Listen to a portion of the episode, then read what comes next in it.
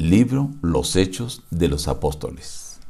Querido Dios, te imploramos que nos concedas tu Espíritu Santo, para que podamos dar testimonio, para que podamos testificar mientras que esperamos que tú regreses por nosotros. Te lo imploramos en el nombre de Jesús. Amén. Reciban el abrazo de su amigo el pastor Juan Emerson Hernández y la gratitud por acompañarnos diariamente a meditar en la palabra de Dios. Hoy iniciamos con el libro Los Hechos de los Apóstoles. El autor de este libro fue identificado por la iglesia cristiana de los primeros tiempos como Lucas, el cual escribió el Evangelio de Lucas y el libro de Hechos de los Apóstoles. Lo dirige a Teófilo, pero su audiencia es más amplia, especialmente va dirigido a los gentiles y judíos fuera de Palestina. El mensaje central de Hechos es que Dios obra de manera poderosa a través de los creyentes que están llenos del Espíritu para llevar el mensaje de la salvación por medio de Jesús a todo el mundo, porque Cristo es el Salvador de todos. Hechos de los Apóstoles no es solamente una historia de acontecimientos del pasado, sino también una profecía de acontecimientos del futuro son las características del movimiento cristiano de los primeros tiempos que han de caracterizar también la obra de Dios en el tiempo final. Veamos a partes del capítulo 1. En el primer escrito, Teófilo me refería a todas las cosas que Jesús hizo y enseñó desde el comienzo. Se presentó vivo con muchas pruebas indubitables apareciéndosele durante cuarenta días y hablándoles acerca del reino de Dios. Les ordenó, no salgáis de Jerusalén, sino esperad la promesa del Padre, la cual oísteis de mí. Vosotros seréis bautizados con el Espíritu Santo dentro de no muchos días. Le preguntaron diciendo, Señor, ¿restaurarás el reino a Israel en este tiempo? Les dijo, no os toca a vosotros saber los tiempos o las ocasiones que el Padre puso en su sola potestad, pero recibiréis poder cuando haya venido sobre vosotros el Espíritu Santo, y me seréis testigos en Jerusalén, en toda Judea, en Samaria y hasta lo último de la tierra. Y habiendo dicho estas cosas, viéndolo ellos, fue alzado y lo recibió una nube que lo ocultó de sus ojos. Y estando ellos con los ojos puestos en el cielo, se pusieron junto a ellos dos varones, con vestiduras blancas, los cuales les dijeron, Varones Galileos, ¿por qué estáis mirando al cielo? Este mismo Jesús que ha sido tomado de vosotros al cielo, así vendrá como le habéis visto ir al cielo. Entonces volvieron a Jerusalén, y cuando llegaron subieron al aposento alto donde se alojaban Pedro, Jacobo, Juan, Andrés, Felipe, Tomás, Bartolomé, Mateo, Jacobo, hijo de Alfeo, Simón el celote y Judas, hermano de Jacobo. Todos estos perseveraban unánimes en oración y ruego con las mujeres y con María, la madre de Jesús, y con sus hermanos.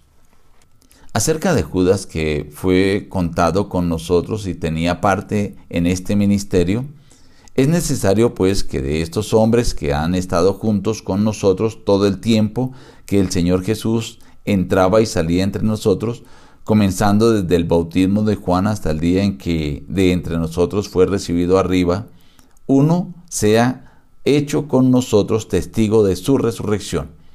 Entonces propusieron a dos, a José y a Matías, y orando dijeron, Tú Señor, que conoce los corazones de todos, muestra cuál de estos dos has escogido para que tome parte de este ministerio y apostolado del cual cayó Judas por transgresión. Entonces echaron suertes sobre ellos y la suerte cayó sobre Matías y fue contado con los once apóstoles. El libro de Hechos se toma como una continuación del Evangelio de Lucas, ya que es escrito por el mismo autor. El capítulo 1 destaca básicamente tres cosas. La promesa que Jesús había hecho de la venida del Espíritu Santo, la ascensión de Cristo y cómo ellos lo vieron y a la vez la promesa de que Jesús regresará de igual manera en las nubes, en carne, como lo vieron ascender. Y la tercera parte que menciona este capítulo 1 es el reemplazo de Judas.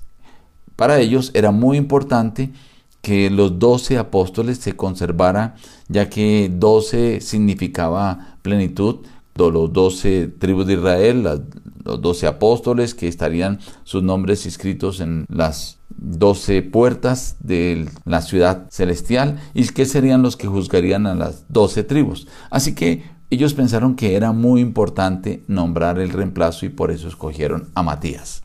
Pero quiero destacar dos cosas de este capítulo. La primera, lo que el Señor les dijo, pero recibiréis poder cuando haya venido sobre vosotros el Espíritu Santo y me seréis testigos hasta lo último de la tierra. El Señor hace una promesa y como lo dijimos en la introducción, esto no son solamente hechos para la época de la iglesia primitiva, sino también describen lo que debe suceder en los últimos días. Cristo también ha prometido el Espíritu Santo para nuestros días y que cuando sea derramado en la porción de la lluvia tardía, entonces seremos testigos con todo el poder ante todo el mundo y lo haremos hasta que Jesús venga. Esta debe ser una solicitud. Lo segundo que quiero destacar es la promesa que hicieron los ángeles a los discípulos. Este mismo Jesús que ha sido tomado de vosotros, así vendrá como le habéis visto ir al cielo. El Señor Jesús cumple siempre sus promesas. Dios no miente. Y la promesa de que Él volverá está presente. Muy pronto el Señor Jesús aparecerá en las nubes por segunda vez.